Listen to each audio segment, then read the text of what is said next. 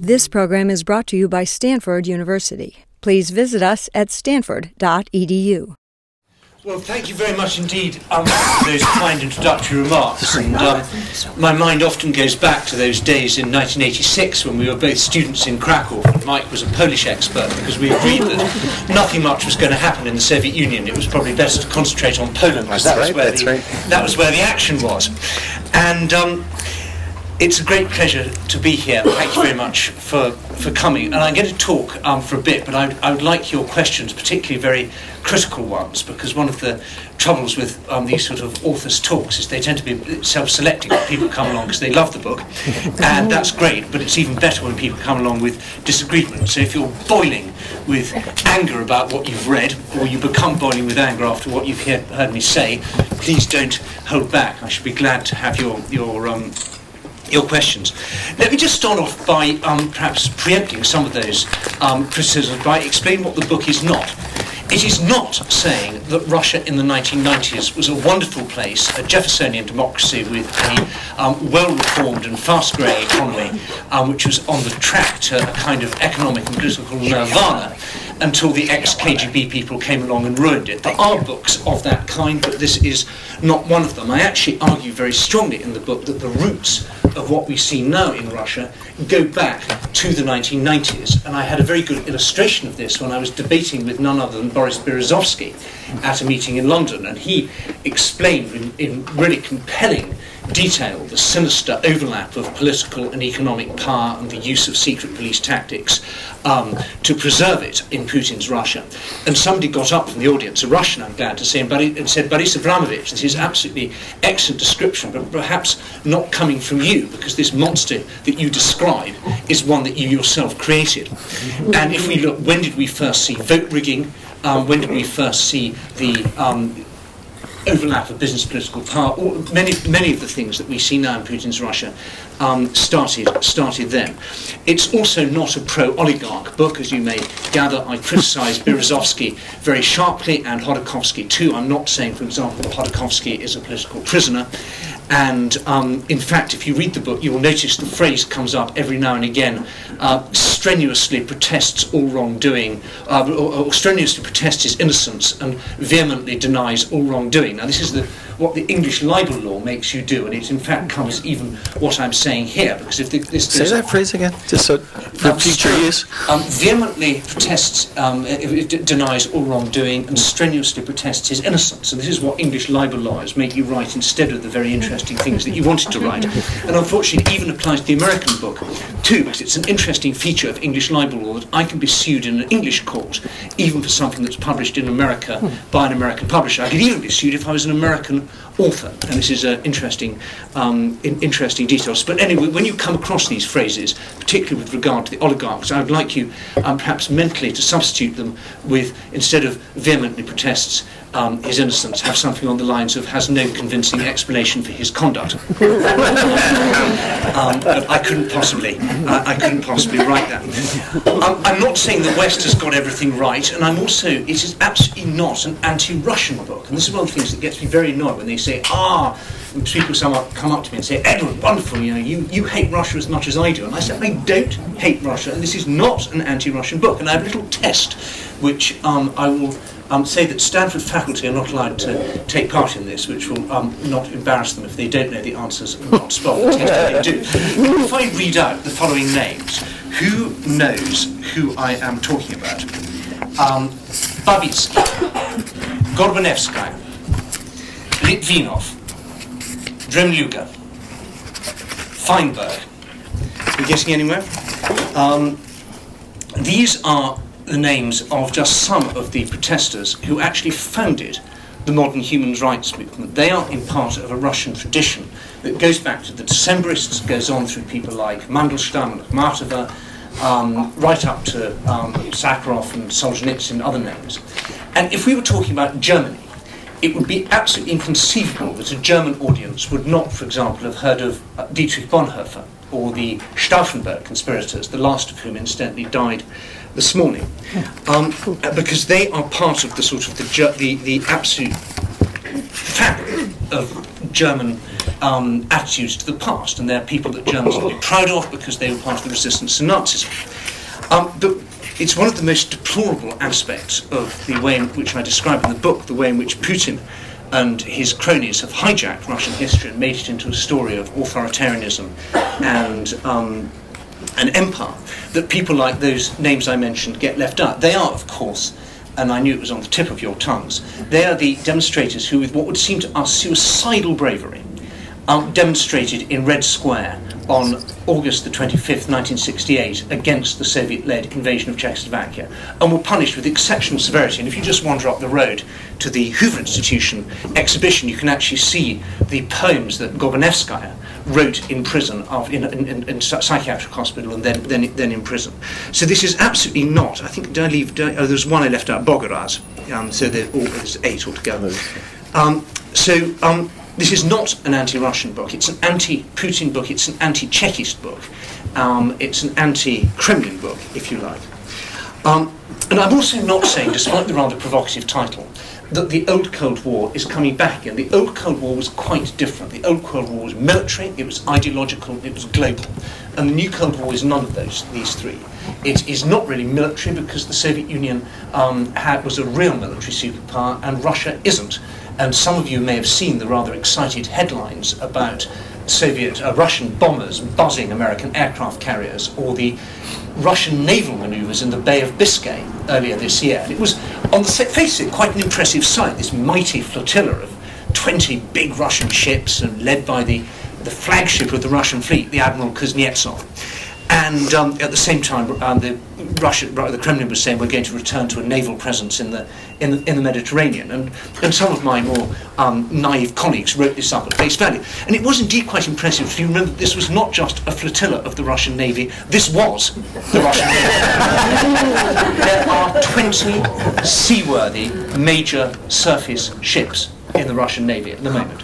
There are more ships that aren't seaworthy. There are ships that aren't surface. They have a lot of submarines. There are more ships which aren't, aren't major. In terms of their real, the real navy that might be able to project power, that's it. And in fact, if they want to have a military presence in the Mediterranean, as one of the best naval analysts in London said, they'd better have a tugboat with them and hope that the Turks allow them to go home the same way that they came, because they, to get back to the Black Sea, you have to go through Bosphorus. This is not the same as Soviet. So the military dimension is gone. And the ideological dimension has really gone. I do think that there is a, a kind of nascent ideology in Russia. It has been called sovereign democracy. It may be called something else. It dates back to the, I think, the czarist idea of autocracy, nationalism, and, and orthodoxy. And it's pretty sinister, and I don't like it. Um, but it doesn't present the same sort of full-on ideological clash that communism did. And it's also not global. We don't see, I mean, the, the Russian um, support for Hugo Chavez in Venezuela is a kind of decorative bauble on the top of Russian foreign policy. It's not a major strategic alliance. This is basically about um, Eastern Europe, which is the, if you like, the main theatre of the of, of the new Cold War, and it's also, of course, not the case that Russia is isolated the way the Soviet Union is isolated. In a way, that's part of the problem. Russia is, because it's a capitalist country, Russian companies list on our stock exchanges, um, Russian companies use our law firms and our accountancy firms. Uh, we have big investments in Russia. There's a big business lobby which wants good relations with Russia. And that's one, in a way, one of the problems which I get onto um, in the book.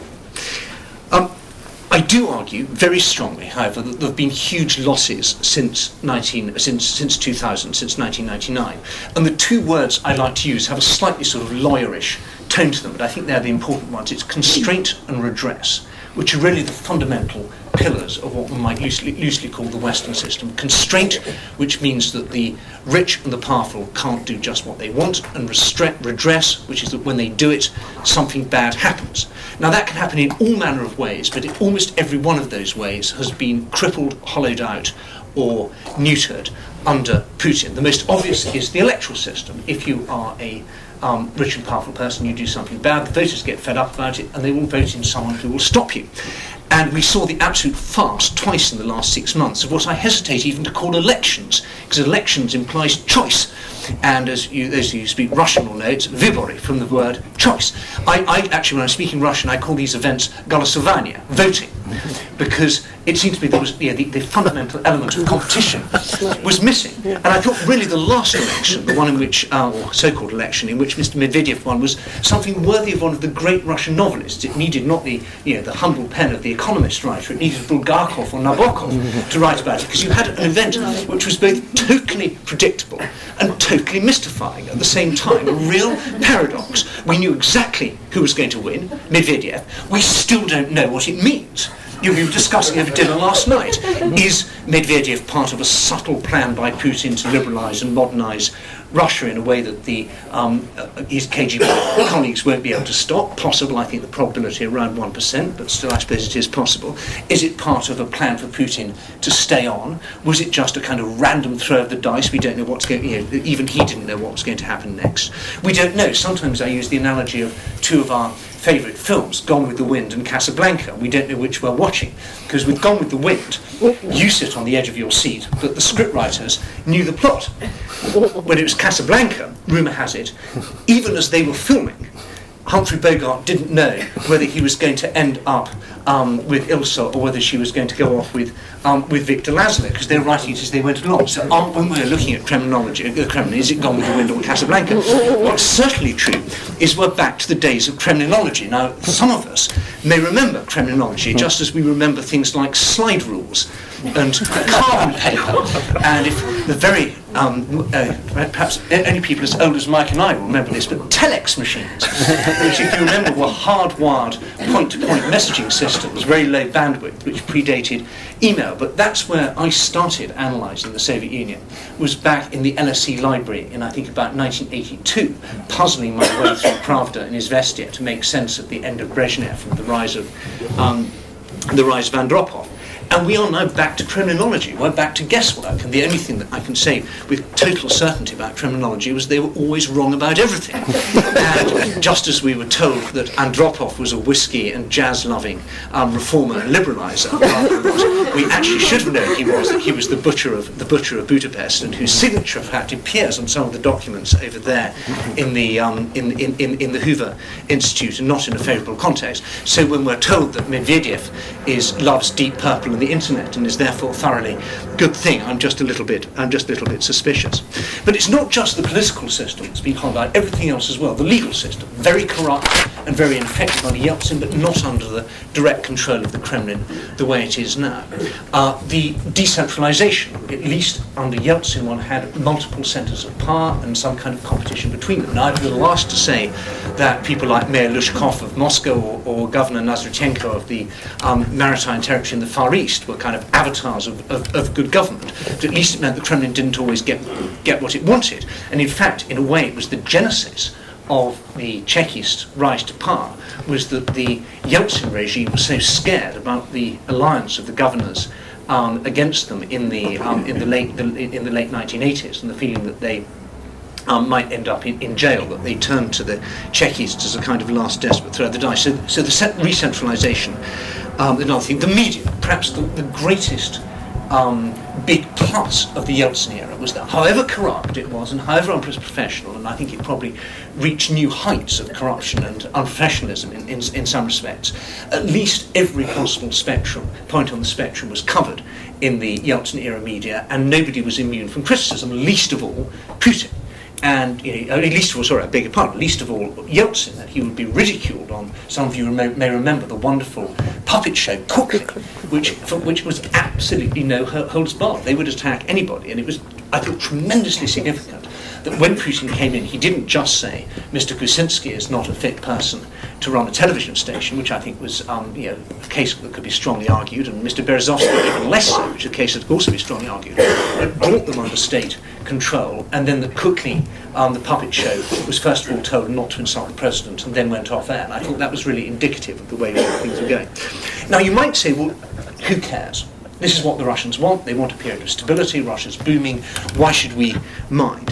And I think there are several several answers to that. The first is that I don't think that the economic record of eight years of Putinism is anything like as good as they maintain. It's been um, very um, brilliantly outlined in Foreign Affairs by the two people sitting on my right, but also by two other people in Russia called Mr. Um, Milov and Mr. Nemtsov. Uh, Milov, the former deputy energy minister, and Nemtsov, former deputy um, Prime Minister, and they, I think, have produced in really scathing detail um, the inadequacies on everything from rule of law to infrastructure and public services and everything in between. After tens of billions of dollars, this great bonanza of the hydrocarbon high prices for oil and gas, the paved road network in Russia is smaller than it was at the beginning. And that statistic actually comes from yet a third source, which is a really interesting one, which is a think tank close to Mr. Medvedev, run by a guy called Igor Yurgens, who runs the kind of Russian big business, um, the Russian Big Business Association, and it's, it's well worth looking for. It's a very fat volume in Russian, a very slim one um, in English, but it's, it's called something like the, the Challenges that. Medvedev faces. And it actually is a really damning indictment of Putin, on every page, when you read this interesting challenge, let's sort out the education system, let's do something about mortality rates in hospitals, let's do this, let's do that, you think, well, hang on a minute what have they been doing for the last eight years? So I think that the record is not that great. What has happened, of course, has been a rise in living standards. And that feeds on to the next thing. People say, well, Putin has 80% popularity, and indeed he does. And if I was a Russian and I was asked, do you live better now under Putin than you used to live under Yeltsin, I would probably say yes, because living standards have shot up and the poverty numbers have gone down. But of course, the bigger question is, do you think Russia is well run? And if you ask, look at the opinion polls on those, you find that people are worried about corruption, they think public services are bad and getting worse, they're very fed up with the predatory behaviour of the tax authorities, business feels that infrastructure is not.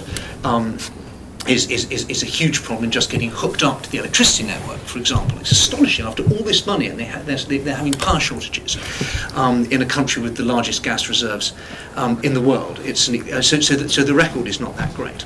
But you might still then say, well, hang on a moment, it's still their problem. In the end, that's what they want. Um, it, let, leave them alone, let them get on with it, and then eventually maybe they'll vote in somebody else. And I don't agree with that either, because the trouble with this, it leaks it leaks into Western Europe, it leaks into Eastern Europe. And I think what we're seeing in Georgia now is the absolutely um, is a scandalous example of how a combination of Russian soft and hard power threatens a country um, where 80% of the people want to join NATO, a, where they've been promised that they will join NATO eventually.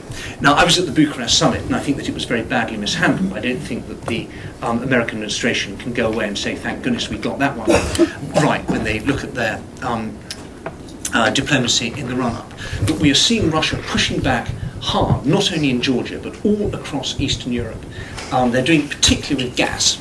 It's not just these attacks on Georgia, which are very headline grabbing, but South Stream, the um, the which is you really need a map to illustrate this, but the um, Russia is building.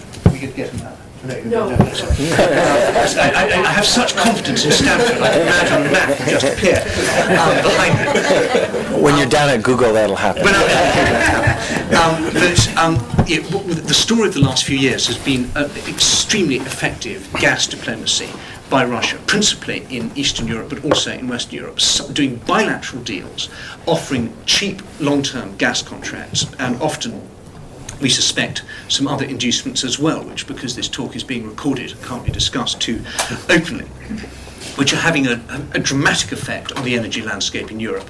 So, just in the last few months, uh, we've seen Russia signing up Bulgaria, Greece, Serbia, and Hungary for its pipeline to bring gas across the Black Sea into Central Europe, which makes life a lot more difficult and possibly even impossible for the rival European Union pipeline, Nabucco, which aims to connect Turkey um, because the Central Asian gas is already real, Caspian gas is already reaching um, the east of Turkey, and the, to hook that up through the Balkans to Central Europe to provide, even if it was only 5% of Europe's um, gas needs, a bit of a, a bit of bargaining leverage, and that just isn't happening. We are being beaten time and again on, on the gas front. But also, we're seeing Russian money washing through these young democracies in Eastern Europe, buying politicians, buying political parties, buying institutions, sometimes buying whole countries. Montenegro perhaps being the most salient example. Now, the EU and the West generally is not able to compete with that very effectively. And actually, it's not just the former captive nations of Eastern Europe. It's happening in Western Europe as well. If I'd sat here six years ago and said that the serving Chancellor of Germany, the someone who sits in, I wouldn't say, in, you know, stands in the footsteps of giants like Konrad Adenauer and Willy Brandt and Helmut Schmidt and Helmut Kohl, would in his final weeks in office um, give his blessing to a gas pipeline direct to Russia, which is so threatening to Poland's security. Poland, remember, which is nominally um, Germany's most important eastern ally that the Polish then defense minister calls it the energy version of the Molotov-Ribbentrop Pact. And then having signed off on this pipeline, only weeks after leaving office, then takes a lucrative job as chairman of that consortium. You would have thought I was joking, and you'd have thought that Mike's compassion towards an old student pal of his fallen, fallen on hard times had gone a bit far. and who is the economist employing these days? But that's exactly what Gerhard Schroeder did. And that's just one example. You know, they tried to get Bob Evans, former American Energy Secretary on the board of Rosneft, and he considered it. Yeah, didn't take it in the end. They've also very impudently tried to get Romano Prodi, mm-hmm. former Italian Prime Minister and former President of the European Commission, to sit on the board of South Stream.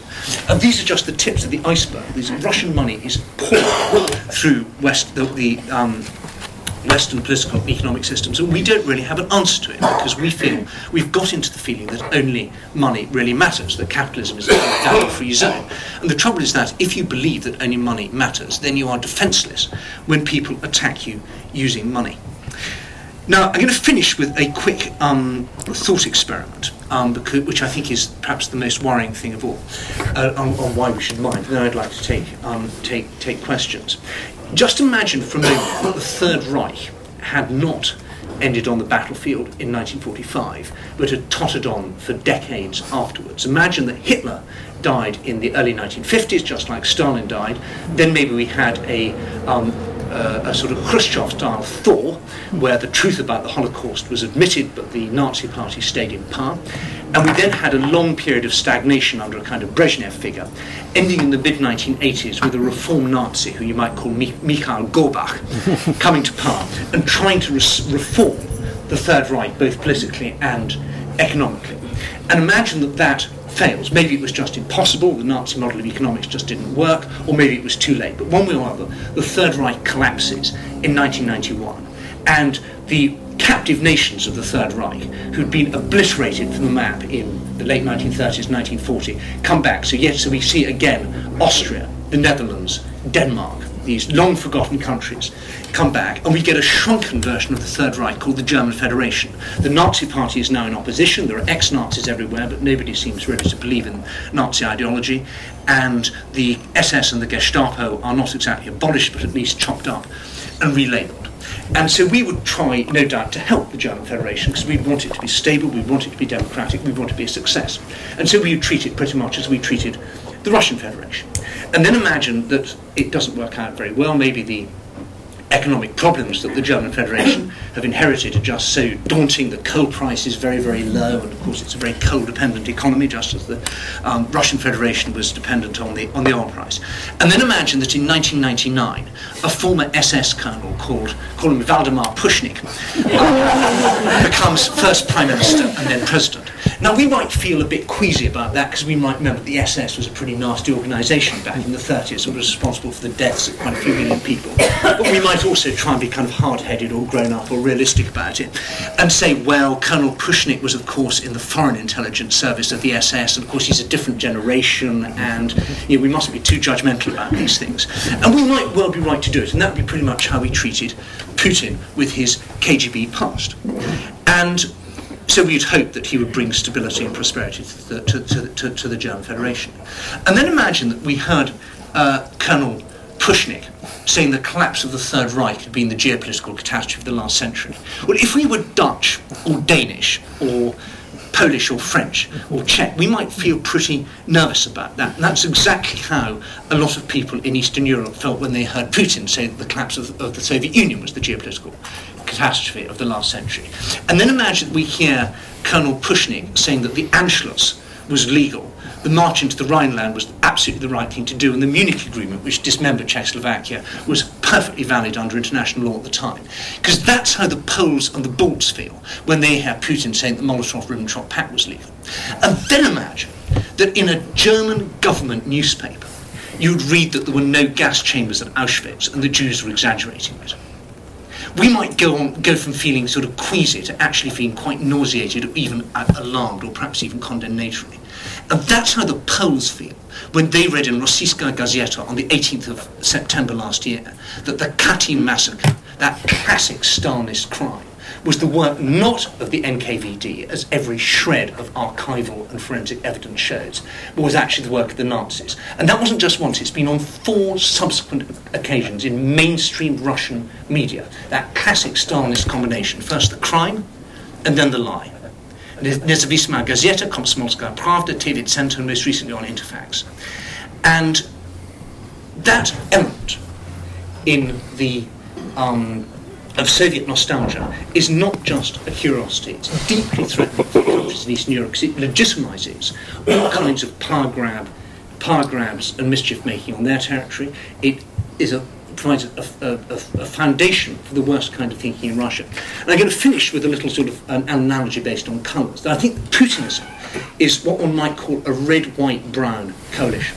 It's a mixture of Soviet nostalgia, um, a kind of pre-Soviet, sort of czarist, great Russian nostalgia, and a brown streak, which is most, I think, exemplified in, for example, the behaviour of Nashin, this sort of thuggish authoritarian populism, which one could call sort of fascism with a small f. Now, we tend to think, in a sort of optimistic Western way, that the future's orange.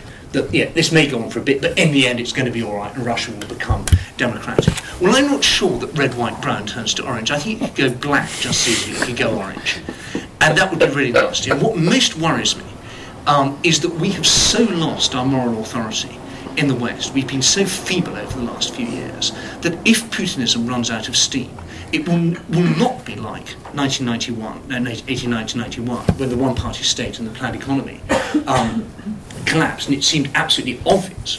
Nine Russians out. In very, very few Russians said, "Let's just restore the Soviet Union." Very few said, "Let's go back to kind of authoritarianism and you know, feudalism or any of the other possible models." You know, the vast majority said, "Obviously, the Western system works. Let's do it."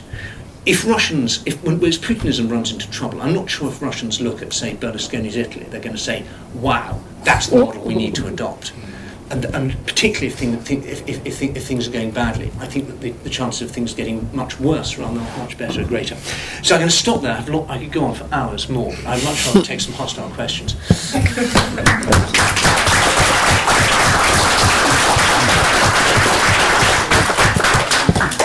I, I want to start with the first question, if I may, um, Yeah. because it's a question I get asked a lot, and I don't have a good answer. So I want you to give me a better answer, which is some will say the description of the foreign policy part of your argument and what they're doing uh, with their neighbors is uh, happens no matter what, because these are the Russians, and it has nothing to do with the first part of your talk. Uh, that that is, if it was to, to, oversimplify, Russia behaves in this way because uh, of its size and its history and its culture, and whether it's democratic or autocratic is not in any way contribute to its foreign policy behavior. How, tell us how those, in your opinion, because you obviously hinted at it, but give us a little more detail about how those are interrelated. I, I don't believe that, I mean, I don't believe that Russia is sort of genetically predisposed to authoritarianism or to empire. And I think that's kind of one of the Chekist myths that we do this because that, that's how we are. And it feeds into what I call the incredible Hulk school of, of, of, of foreign policy of don't get me angry, you won't like me when I'm angry. Uh, we're so crazy we don't know what we might do. And uh, which, is, which is a card that is often, oft, oft, often played in a slightly more subtle form by, by Russian diplomats. Um, and I think what the, one has to distinguish between opportunism, manu- manufactured hysterics, and real threats. And I think that the, I mean, clearly, if you are um, a Russian, one of these Russians who has both interests in business and in, and in politics, Moldova looks a pretty soft, soft target, and it's you can quite see why they might try and use Transnistria as a, as a, as a money laundering place, and also to um, try and you know, make it a country that you, you know, is, is never going to join the EU or NATO. Is kind of good. If you are cross about Kosovo, um, Abkhazia is quite a good place to show how cross you are, and to some extent, this may not be part of a um, you know, worked out plan to topple the Saakashvili regime. It may just be an example of a chance to, to, to do some posturing. Um, but you know, when it comes to NATO expansion, I think that the the idea that um, know, which was much stated in Russia in the 1990s, that if the Balts join NATO, that's it. You know, you just you it's going to be a complete disaster. You, you're really not going to like it. And in fact, the Balts joined NATO, and everything proceeded absolutely as before. Know, it was entirely, it was in all hysterics from the, from the Russian side, which is actually logical because when you think about it, surely it's in Russia's na- interest to have um, prosperous and stable neighbours. Why should Russia want anything different? And if you look at the possible threats to Russia, there are two very big ones. One begins with C, and it has a population seven times the size of Russia's, heavily concentrated in um, regions that are next. Are you very, testing us again? Very. yeah, and it's. Oh, we're not supposed to say. and it's and, and I'm not and, and, and, yeah, so, so China, China is a real problem and it's one of the paradoxes that Putin sort of flirts with China in the Shanghai Cooperation Organization when as Andrei Piontkovsky has so beautifully pointed out an alliance between Russia and China is like an alliance between a rabbit and a boa constrictor and the other and the other big problem is, is, is Muslims the Muslim growth rate in Russia much higher than the Slav Russian birth, birth rate um, uneasy relations with Central Asia very uneasy relations with the North Caucasus um, and Iran, you know, if, if Iran does develop interme- intermediate range nuclear missiles, they'll hit um, Russia a long time before they hit um, Europe or America. So, yeah, I think that the, those, those are the, the real threats. And I, and I think, and I argue this quite strongly, that Russia actually belongs in what one might call the Greater West, which is of, you know, the, the Greater West being sort of advanced, industrialized, um, more or less democracies who have all sorts of um, all sorts of common interests. Um, and the idea that we should be you know, that they should see Georgia as a major security threat is preposterous. From from an energy security point of view, it's in their interest to try and destabilize Georgia because Georgia is a key link in that Caspian energy corridor. And if they can um, you know, make Georgia into another Armenia, or make you know, that that you know, where they pull the strings, that would make it very difficult. That would mean that they that Baku Ceyhan, the oil pipeline, wouldn't um, be such a bargaining lever as it is at the moment against the CPC, which is the other pipeline, and um, and, and our gas plants be stymied. So I can see it's sort of in their interest, but I I, I think that the kind of the grandiloquent grandiloquent way in which they talk about it is nonsense. Excellent. I'll start keeping a, a list, and if you could introduce yourself uh, before your question. I have Kathryn and John first. Okay. I'm Kathryn Stoner Weiss. I'm a senior researcher here at FSI and CDDRL and um, associate director for research at CDDRL. Um, so I apologize for shouting in your face. It's just so people can, can hear me. Um, so, what does going badly mean exactly, and what is a scenario for Putinism to collapse? And um, how should we be responding to Russia right now? So really, I'm sneaking in two questions because the how should we respond is may or may not be related to the possible collapse. Do you want to take a bunch, Mike, and Uh, let's go. We'll we'll start bunching at the end. So let's go one on one for a um, while. In, in terms of, how, of, of things going badly, I don't know. We'll, we'll, we'll, know when we see it. But I, I mean, I think you know, we, we see a lot of. Yeah, I'm sorry. In terms of things going badly, um, we'll know when we see it. But I think, I mean, one thing that I find very alarming is the level of racist murders in Russia and the way in which the police don't seem to take it seriously. And to some extent, that the that some of the people perpetrating these murders seem to have, or anti-immigrant violence, seem to have a degree of official backing. It seems to be astonishing that the movement against immigration is allowed to have a big march in Moscow when the gay parade isn't allowed to happen at all because it's a threat to public order. And the activities of Mestnye, which is one of the sort of it's sort of worse than Nashi um, youth groups of round, you know, or, or organising honey traps for illegal immigrants who are then arrested and then beaten up. Um, by the police seems to be a you know, nasty point. So, I mean, something in that direction is bad. The other thing I worry about is just instability. That you know, I think the this Putin Medvedev um, duopoly of power is quite unstable. And I was talking to a very um, res- well-respected Russian journalist the other day who said she thought the likelihood is that one of them would end up being killed. Mm-hmm. She said it was with a completely straight face. I thought, and I, and I was, um, I, I, like making alarmist predictions, but I hadn't make, made that one. Um, in terms of how we react, um, I think that's you know, that's much easier to look at. The first thing we've got to do is to sort out um, the question of access to our capital markets because this is what these, pho- I don't like calling them companies, but these phony parastatal commercial entities like Gazprom and Lukoil, um, and, or no, Gazprom, Rosneft particularly, they need access to Western capital markets. Um, they need it because they want to borrow money, and Russian companies borrowed $100 billion last year. That has to be rolled over this year. Um, they want to do IPOs, they want stock market listings.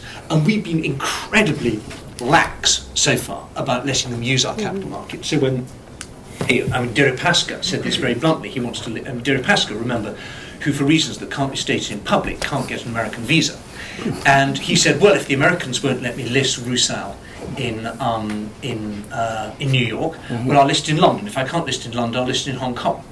So there's a kind of race to the bottom in capital markets where companies that don't pass the smell test in one place go to somewhere where the financial regulators have a clothes peg on their nose and then say they don't smell anything bad. We've seen this again and again and again.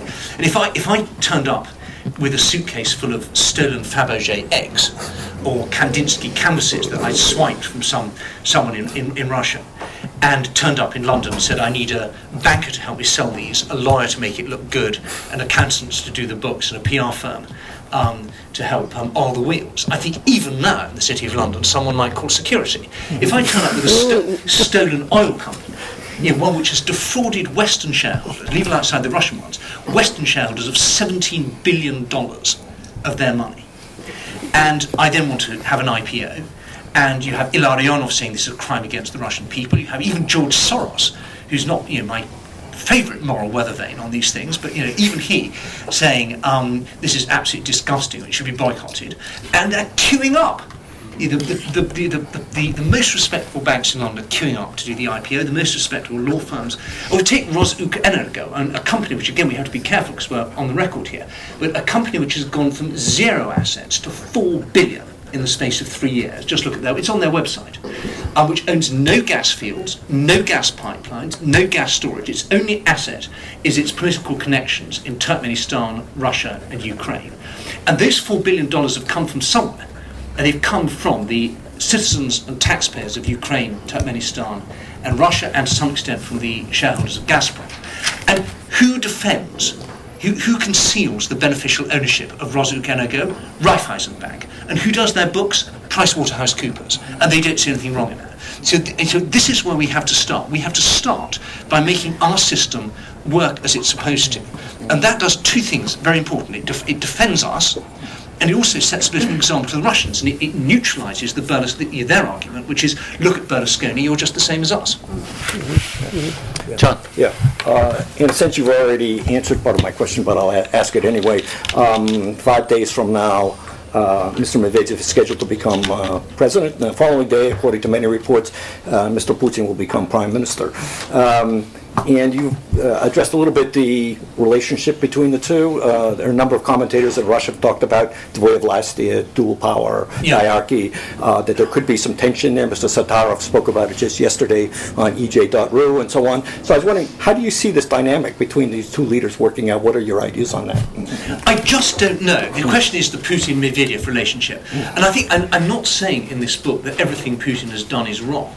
And I think that the decision not to stand again um, even if it's uh, a kind of slightly phony, mm-hmm. um, because maybe he's going to, st- you know, maybe he'll be back in the Kremlin within a year, or maybe the president will become a symbolic presidency. But at least he did respect the constitution. He didn't go down the Lukashenko, mm-hmm. Karimov, Turkmenbashi route. And I think one has, you know, even even his critics, we have to say that was the, that was a good thing to do. This was by far the less. You know, there were people in the Kremlin like Sechin, mm-hmm. who were saying ignore all that. Just go ahead and do it. You know, keep because I mean, I I had a wonderful description of what the Kremlin is the other day, which is the Kremlin is, is a machine, machine for stealing natural resources from Siberia and putting the money in the West.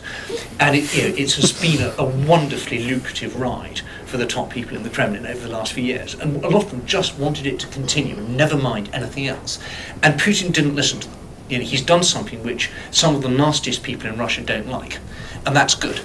Now, whether it's sustainable, mm-hmm. whether it's, and as I say, we don't know whether we're watching Casablanca or Gone with the Wind. Mm-hmm. And maybe this is the bit in Casablanca where Rick pretends um, to be in league with the Nazis in order to do something something else. We don't know. You know, it's it's so so. so I mean, let's let's you know, look in a year, mm. but let's give him at least some credit because although Medvedev's rhetoric is very patchy, mm. at least some of the things he's saying are right. You know, I, I, I, it's very useful for people who want to criticise the way things are in Russia to have, you know, theoretically the most important person in Russia saying that the system is marked by unparalleled legal nihilism. Mm-hmm.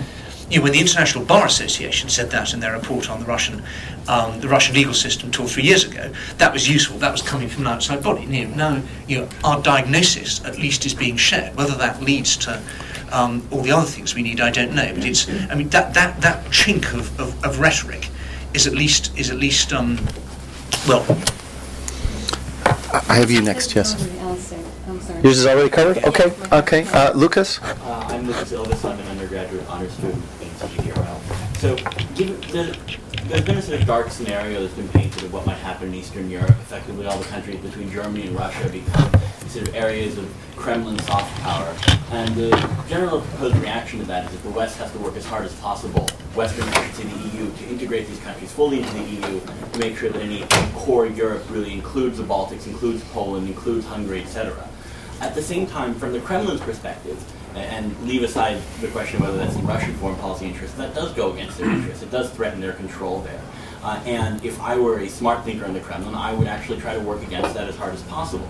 So if I were to go about trying to, as an Eastern European country, link myself more closely with Western Europe, uh, how would I do so without getting the Kremlin to overreact? Right. Uh, well, I, I don't. I don't agree. I mean, I think you know, the, the the Kremlin has been remarkably unsuccessful in blocking EU expansion, and perhaps the sharpest point came with Lithuania, where they were demanding all sorts of things in return for, as they put it, Lithuania being allowed to join the European Union, and they wanted you know, Schengen visas for everyone in Kaliningrad and various other things, and in the end, they they, they basically got nothing um, of the stupid things they wanted and the sensible things were all negotiated quite quite satisfactorily. So I don't, I, I, I don't think that they um, I, don't- I don't think that the Czech I mean a, a I think that the sort of Chekist regime in the Kremlin doesn't really understand the European Union. What it understands is using bilateral political relationships to get what it wants. And whenever it's confronted with a multilateral organisation that tries to do something, it just identifies a powerful country in that multilateral organisation with, with, with which it has some pull, and then says, you know, for example, to Germany, you want this, well, we want that, so please make sure that the WTO or whatever you know, stops insisting on points A, B, and C, and this always works very well. Um, but I, I think you're right that what would be very bad for the countries of, of, of Eastern Europe, the new member states, would be a two-speed Europe.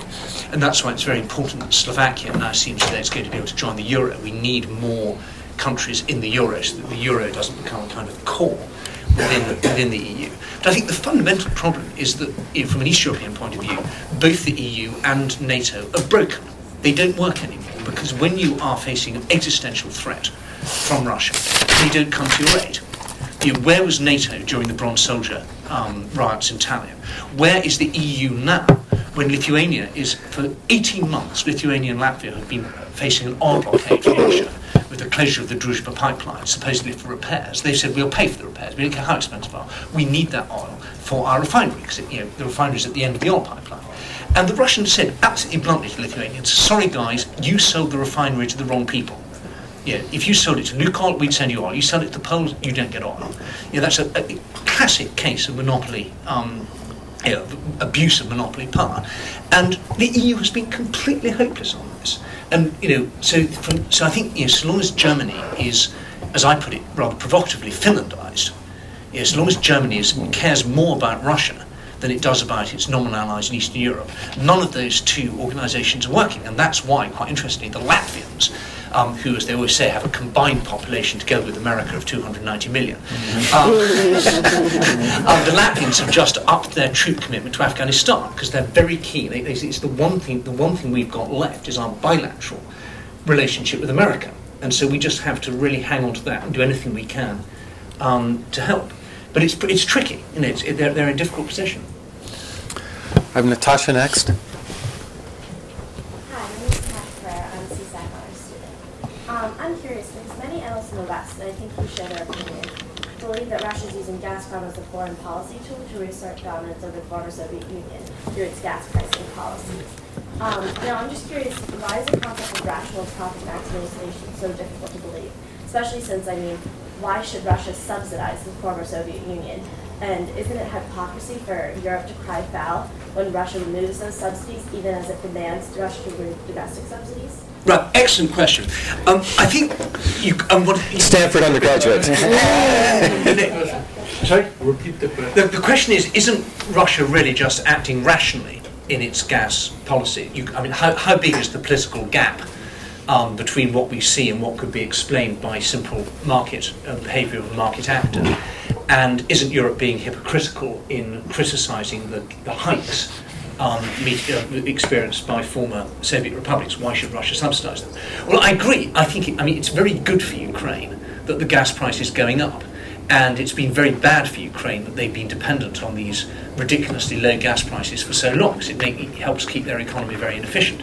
The question is how you do it, and the and I think particularly the way that Georgia was treated and Moldova was treated don't fall into any kind of political um, political category, and that was an absolutely clear, and wasn't just gas, it was a, a, clear embargo on Georgia on a whole range of things, which cost Russian Russians money. You know, the Russian um, and, um, and Moldova is such a small gas consumer, it doesn't really count. But um, treatment of Moldova wasn't really explicable that way as well. And I think if you go to the FOI.se website, there's a study by Robert Larsson of Political, and he's listed 40 um, threatened or actual gas cut-offs with a political um, with, a, with, with, a political dimension. Some of them it's um, are, more, more, significant than others.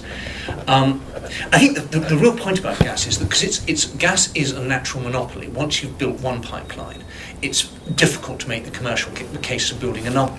So therefore, you can't have gas even in a free Western liberal, liberalized economy.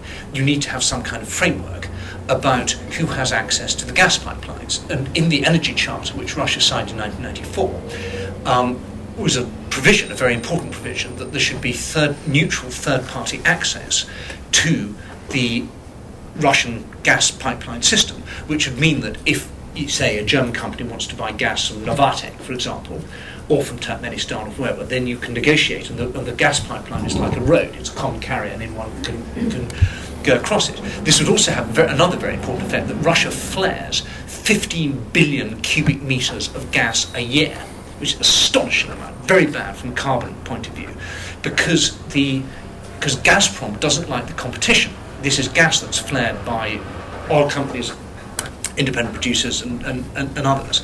And the gas pipeline system is run as such an inefficient monopoly that that gas doesn't get into the system where it could be used. It's absolutely scandalous, and, the, and there's a very good when if you um, it's, it's forthcoming, but um, highly recommended. Marshall Goldman's book mm. Petrostate goes into this in, in, in, in, considerable in considerable detail. And he's forthcoming here on Monday. Well, well ask, same room, same room, same room, same seat. I'm, I'm, sure he'll get an even bigger, an even bigger audience. You'll also come. He's a friend of mine. Um, I mean, yeah, but this, this question of, of, of so, so it's, it's, it's tremendously important to make sure the gas pipelines operate in a proper, um, in a transparent and liberal environment, because otherwise they create, it instantly creates a monopoly. And, um, and what Russia is doing is intensifying it, because what we, you know, what we need to do is to diversify and have at least some, at least one east-west gas pipeline that's not controlled um, by effectively the Kremlin, because the Gazprom is the gas division of Kremlin Inc. And you know, Nabucco, and, and, and Russia's doing everything it can to try and make sure that Nabucco doesn't get built. Sultan. Uh, uh, the. Uh, the Russian uh, Ministry of Economic Development and Trade recently released its, its forecast. It's very conservative and it suggests that uh, Russia's population will go down from 142 million uh, last year to about 133 in 2030. And of course, there are much more dire forecasts in uh, by Russian NGOs and, and Western NGOs. Uh, there is an agreement, however, that the, uh, the population that will be most affected by this will be the, uh, the working uh, age population, from something like 90 million to 75. Yeah. So I was, um, I was wondering what you thought of the, uh, the economic and, and security implications that this may have. And, and just a second very quick question. You said, and I agree with you, obviously, that the Russians are not wired to be authoritarian. And I was just wondering how you might explain that uh, a majority of, young Russians under 35 have uh, positive views of Stalin, or that uh, something like 40% of the Russian population uh, uh, attaches no value to uh, democratic, basic democratic rights like freedom of speech and so on. Well, let me answer the second question first.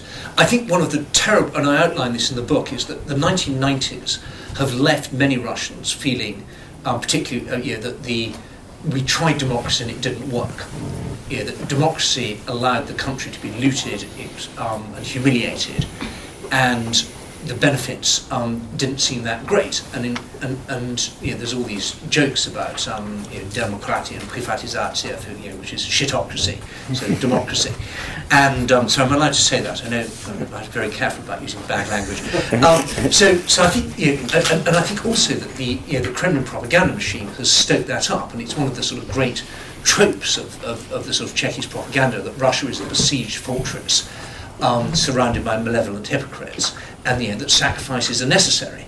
And that, that you know, we saw that very clearly in Putin's Beslan speech, but it's, it's a sort of you know, very. So, so I think you know, to some extent the Kremlin propaganda has worked. You can also find um, other more encouraging things. I mean, I think 70% of Russians think that um, they want to have good relations with the European Union, for example. And you know, opinion polling is, you, you, can find lots of opinion polls that will be either comforting or alarming depending on what you want. In the book I've quoted a lot of the alarming ones, but there are some comforting ones as well. Um, so I, that that's um, uh, my answer on, on that. Um, on the um, what was your first question? Demography. Demography. Yeah, demo- um, demography is really worrying. But remember, everybody's in the same boat. Russia does not have the worst demography, demography in the former Soviet Union. You know, Georgia is in an even worse situation, and Bulgaria actually is in a very bad situation. So if you look at, there's also you can find this on, on the web, but there's you know a lot of countries are going to be. So I mean, Russia maybe get may, maybe weak, uh, getting weaker demographically. Um, the countries that at least perhaps are going to be threatened by Russia are getting weaker as well. And you, you, know, you have to go to Poland before you find, you find a country with, with really strong demographics. Um, Estonia is in an extremely, extremely poor position. What makes it um, perhaps more troubling from a Russian point of view is if you are sort of Slav, you know, ethnic Slav Russian chauvinist, that the birth rate in Muslim families is much higher than the birth rate in Slav families. And so at the moment, I think something like 20, 20% of the, pop, the Russian population is um, not ethnically Russian. If you look at the under 20s, it's much higher. And you know, going forward, that's, that, that, that you know, will ring, ring some alarm bells on, on, on, on that front. But I think, I think the fundamental point is that even, even with a population of 120 million and you know, an army half the size, Russia is still jolly threatening for you know, small countries round its midst. And as I say in the book, if you're in a wheelchair, a guy on crutches can be quite a threat. Um, do you see the formation of a gas suppliers cartel, like OPEC, headed by Russia? And if so, what will be the implications for Russia's relation with the European Union, with the Muslim walls, and with China and Japan? This is really interesting, something to watch out for this summer, because OGEC, the Organization of Gas Exporting Countries, has its next meeting in Moscow in, I think, next month? Yep. Now, um, clearly gas is not like oil in that you can't have um, a, a, simple, a simple producers cartel because it's not traded in the same, in the same way. Um, some people are very blasé about this, very sanguine. They say yeah, nothing, yeah, nothing can possibly go wrong. What? I, I'm not going to. I can't. You know, it's like Churchill said: never attack your own country when you're abroad. And um, I, I can't comment about the Economist's um, line on this, and I'm not the energy correspondent. Um, it's possible to argue that nothing much is going to happen because every country that sells gas has its own interest and is never going to allow other countries to um, dictate. I, am not quite as sanguine as that. I think there's, there's two things where OGEC um, could be quite a threat. One is in the European thing, that we, in the European area, that if Russia does deals with Algeria and Libya, um, that you know, and coupled with its relationships with the big com- energy companies inside Europe, like ENI, that all helps entrench its um, monopoly and weakens Europe's chance of diversifying into LNG. And for example, you can imagine, you know, the EU in some meeting in a couple of you know, months or a couple of years' time saying that we, we need to put some serious EU money into LNG terminals, and the Italians saying, no, we don't think that's a good idea. Why? Because they're using a lot of gas, not only from Russia but from Libya, and that the OGEC decision is to try and discourage the building of more LNG capacity in, in Europe. Secondly, on LNG, um, it would be good from the point of diversification if we had a spot market in LNG. At the moment, most LNG is traded on long-term contracts. Most LNG producers would like it that way. But that would be another key thing for um, which OGEC could work on just to stop that happening. So I don't think it's going to be dramatic, but I do think that it's it, it's it's it's troubling. I'm not sure there's very much we can we can do about it. Because I said, as I said, gas is inherently a monopolistic business. I have you next, yeah. Hi, my name is Emily Singer. Uh, I'm an undergrad, um, I'm a double major in Slavic Studies and Economics. And I was wondering if you would um, comment a little bit on the legitimacy of NATO. Um, you just described it as a broken organization um, and Russia as feeling like a besieged fortress. if that's the case, why is it that it's sort of okay for um, the former satellites to be joining NATO? Isn't that just an aggressive and sort of meaningless uh, action? Well, I, I totally disagree with that. Um, I think that the and one has to start off from the go back to 1990. Who would have thought in 1990, when we were in the high heydays of Gorbachev and Shevardnadze, that any of the Warsaw, you know, as the Warsaw Pact was collapsing, um, and we faced a bright new future in the common European house, who would have thought that anyone would want to join NATO? In fact, it didn't even seem as NATO was going to be needed anymore. And then if you then look at what happened, and what to me was absolutely crucial, was the foot was was the Russian foot dragging over getting the troops out of the Baltic states. Now you could have imagined a future in 1991 after the collapse of the Soviet Union, where the new government would say, right, all troops back to barracks, um, they're you know, small arms only, and we're going to bring them home as soon as we can find the housing. Instead of which, you saw this extraordinary, sinister foot drag. We can't take our troops out of the Baltic states because A, it's our historic sphere of influence, B, they're needed to protect the local, quote, Russian minority, unquote, and C, we just don't feel like it. Um, and you know, immediately, and, and followed by Primakov's famous remark in 1993 that it would be impermissible for the um, East European countries to join NATO. And as soon as that happened, First of all, these countries started thinking we'd better join while we still can. You know, how is it? I'm just going back to my analogy of the Third Reich collapsing. If you imagine you know, the Netherlands back on the map in 1991-92, and then the German Federation saying, well, hang on a moment, you know, we have a lot of German settlers who've been in the Netherlands over the last few years. We want German as an official, lang- official language in the Netherlands. We think we're going to keep some German bases in the Netherlands for the foreseeable future. And don't those, du- those Dutch better not, it's completely impermissible for those Dutch to join a security alliance with Britain. You know, after the way that the, the satellite countries have been treated, they have every right to determine their own security future. And I think it's a big question for Russians. Why is it that these countries are so scared of you now. You know, isn't shouldn't that give people in the Kremlin pause for thought? And the, and, and the more you get this, you know, bullying and mischief making as well. I mean, all the interference that there's been in these countries, um, politics, both political and um, also through economic means, has also stoked that. So, you know, and we now see, and we didn't know then that NATO was going to be so broken. I suspect if we would if we were presented now with NATO post you know, Germany post Schroeder and post um, and with Steinmeier, people might think, oh, you know, perhaps it's not that good. But still, there is in the end. There's the Article Five. Um, Article Five is there. There is the you know, if you know, in, at least in some circumstances NATO may come to your defence. And after you see what's happening to Georgia, don't let anybody say, oh, it's only a theoretical threat. No, thank goodness we got the Baltic states into NATO when we did. If we hadn't, they'd be fight three little Georgias and we'd be seeing exactly the same games with them now. And we'd be thinking, oh dear, we can't bring them into Georgia because it's too provocative. We bring them into NATO because it's too provocative. So I, I think from, from a Russian point of view, it's, it's, it's almost nauseating to hear you know, from the particular people with a, with a, with a communist or state security background, um, who are the you know, who've never apologised for the things that their organisations did in these countries within very much living memory. For them now to be saying to country, these countries, um, we don't like what you're doing, we don't like your security choices, we don't like your political economic system, I think is, is, is, is, is, is, is actually outrageous. And I wish we'd expanded NATO a bit faster when we could. And the other point to make about NATO expansion is, I mean, it, I mean it's, it's good. You know, one of Russia's big complaints is that Saakashvili is nuts. Now, I wish that Saakashvili was less impetuous, had a bigger circle of advisors, had a you know, stronger smell, smell test when it comes to um, some ethical things that go on in Georgia. But one of the great things about NATO is it puts all sorts of quite demanding obligations. I remember what the Baltic Armed Forces were like in the early 1990s.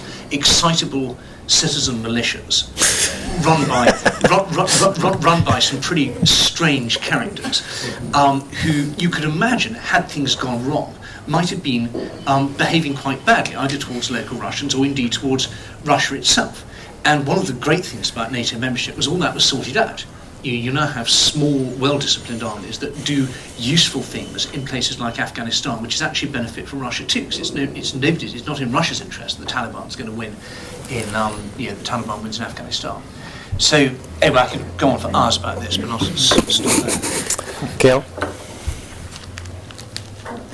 One of the great, um, sort of great achievements of the Gorbachev and Yeltsin periods um, that has been undermined mm. in recent years has been precisely the kind of spread of glasnost to the recognition of what happened historically, opening up issues like Molotov-Ribbentrop and yeah. all of these other episodes of discussion and the beginnings of um, not only a recognition of what the truth of that history had been, but even the beginnings of an effort to apologize for it, including yeah. um, Katyn and Molotov-Ribbentrop and so mm.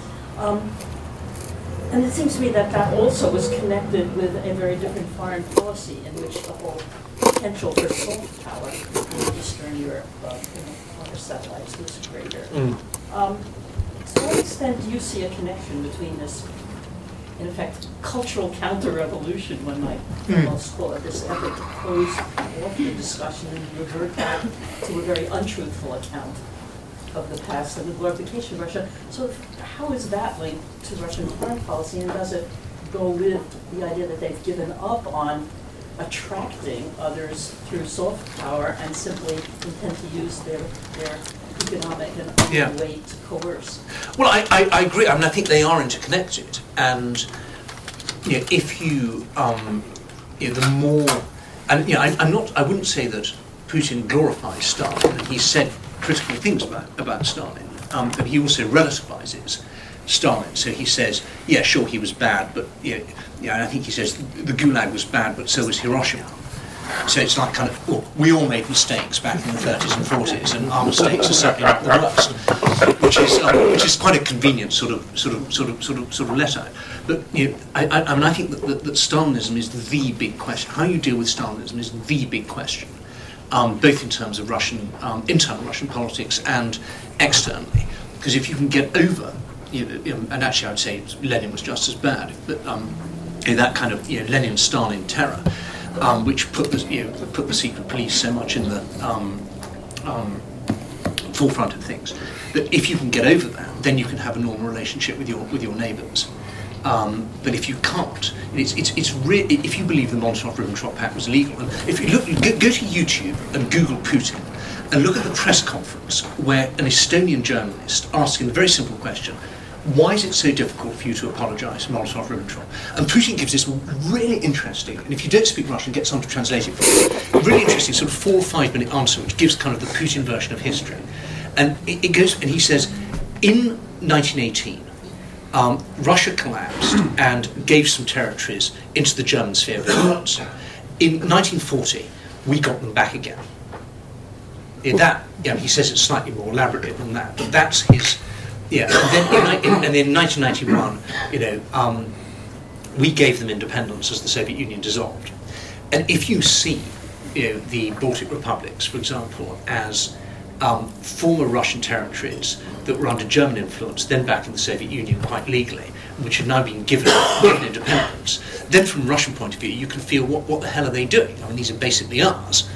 Um, if you, you know, take a different version of history, um, you know, it doesn't look like that at all. So, so I think you're absolutely right. This is absolutely fundamental. It's, it, and I and I go to I have a whole chapter on it in, in the book, which, by the way, is on sale outside.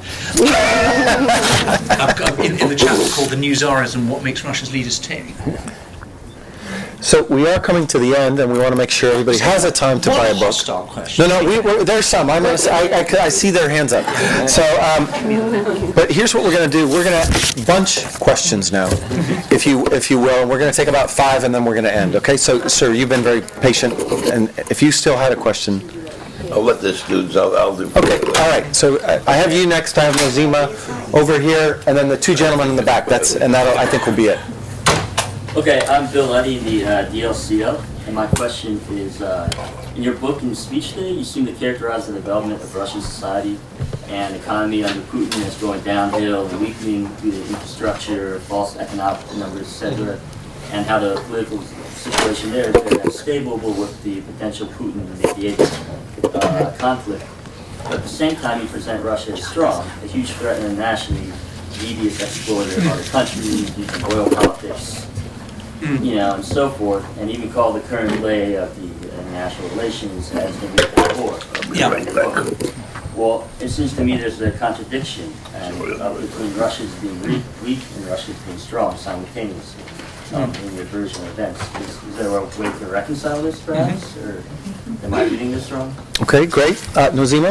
Yes, um, back to the NATO summit this year. Um, so this year, Uzbekistan was present by the Karimov uh, at, the NATO summit, and uh, how would you uh, comment this, his presence from the Western uh, policy of, uh, point of view? And do you think it's a challenge from uh, from Uzbekistan to Russia?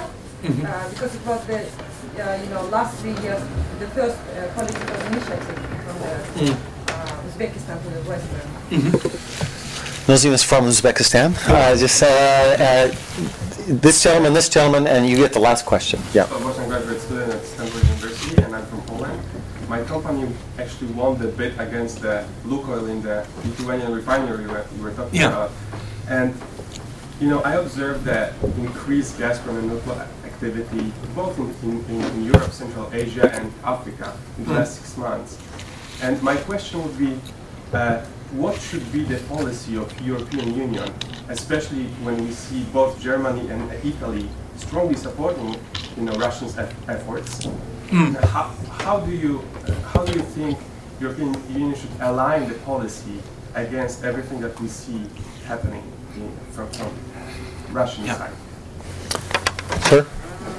Yeah, so I just want to make one sentence comment. Make two.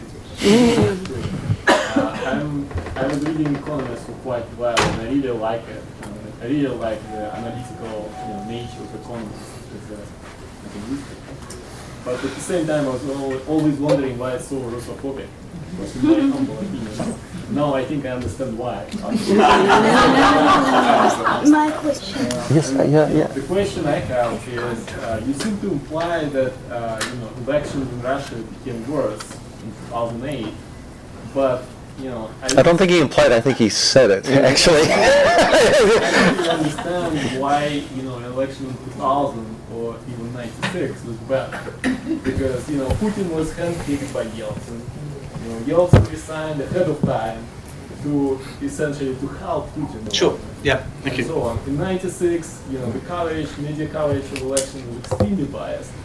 Yeah. how it was organized. Yeah. so Yes, yeah, what's no elections not elections but it's a different Okay, great. And finally, last question, Nadesh. Um, my question is contrary.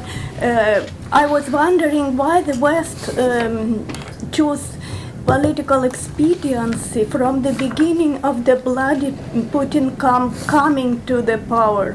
Why there is no in, independent um, commission for uh, investigation of such acts of the, uh, the apartment building blowings in 1999 and what about Chechnya uh, which is uh, and most genocidal policies are tolerated?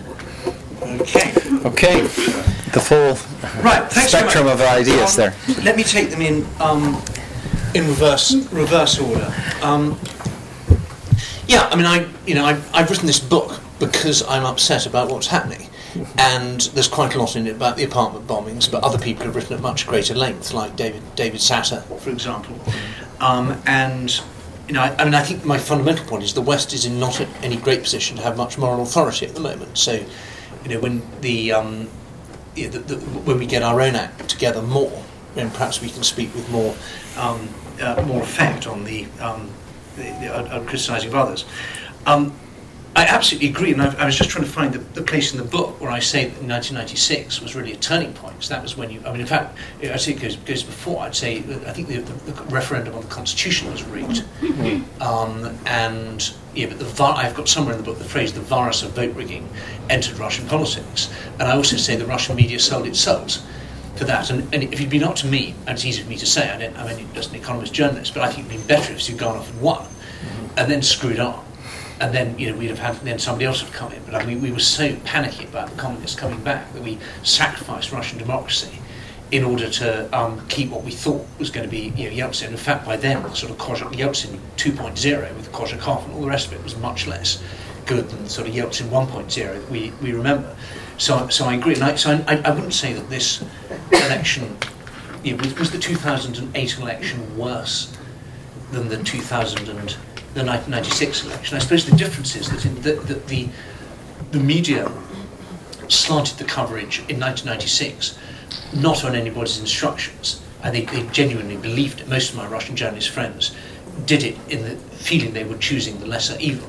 Whereas on this election, you know, the instructions were coming very directly from the top. So I suppose there's a subtle difference there. But I am I mean, I do say that you know, all the bad things we're seeing now have their roots in the Yeltsin. I'm not saying at all it was you know, went, went from white to black.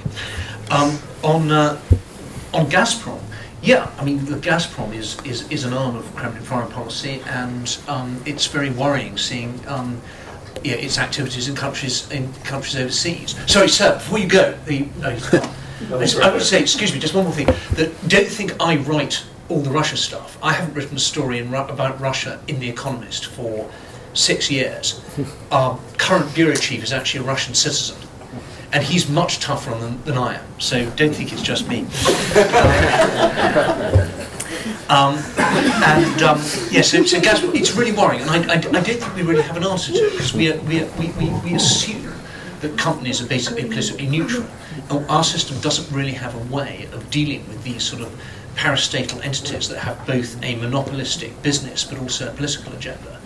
Um, so answers on a postcard, please, to um, you know, President Obama via Mr. McFaul. Dr. McFaul. Um, Uzbekistan um, is a huge challenge. I mean, you know, we, we, we've had every possible policy on Uzbekistan in the space of about three years, ranging from turning massive blind eyes to very bad things through to having perhaps disproportionate moral outrage, usually coming from the same same politicians without any appearance of contradiction. So, so if I was an Uzbek, I'd be very confused about what the Western policy really is. Um, I think that basically we have to have that sort of two-tier policy where we say you know, there is a, a category of countries which are basically family, and we have warm, kind of values-based relations with, and you know, we treat you. There's another category of countries who we have hard-headed um, perfectly friendly and practical relations with. But we, we know your system is different from ours, and there's a lot about your, your system that we don't like. Um, and we're not going to soft pedal that, but it's just not going to stop us dealing with it. I, I think Russia should be in the second category, not in the first, which is why I'm saying we should suspend Russia from the Council of Europe. Um, there are lots of countries that we don't like that we deal with on a very regular basis, and one of them is Saudi Arabia, for example. Um, so if we can deal with Saudi Arabia, why can't we deal with Uzbekistan? Uh, I would say that probably Uzbekistan is slightly less bad than Saudi Arabia when it comes to human rights, but I wouldn't, know. Um, and finally, on your, your question on strong versus weak, and this is the, the, I mean, this is the big point of the book. That, you know, Russia's become a lot richer. Okay, four hundred billion dollars in the stabilization fund, huge foreign reserves, um, basically no shortage of money to do anything they want.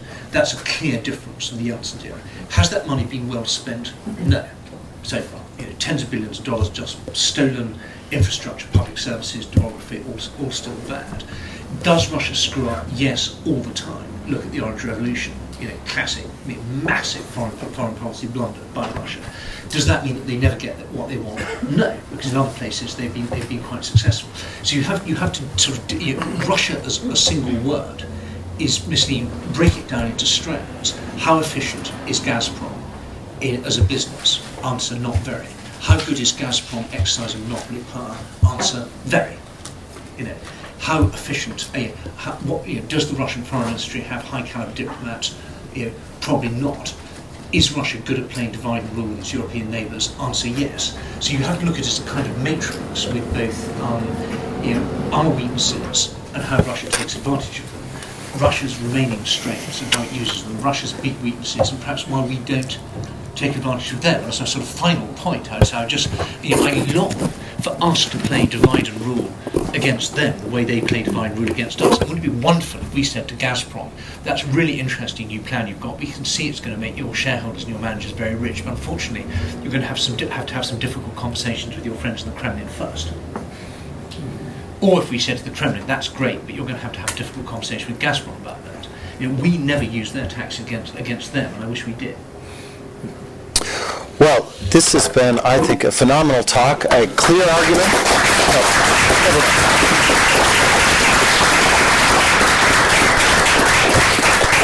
I was going to explain why it was a phenomenal talk, but everybody wanted to applaud. So let me just tell you, uh, buy the book, it's right out here. I think our author will be around to sign some copies.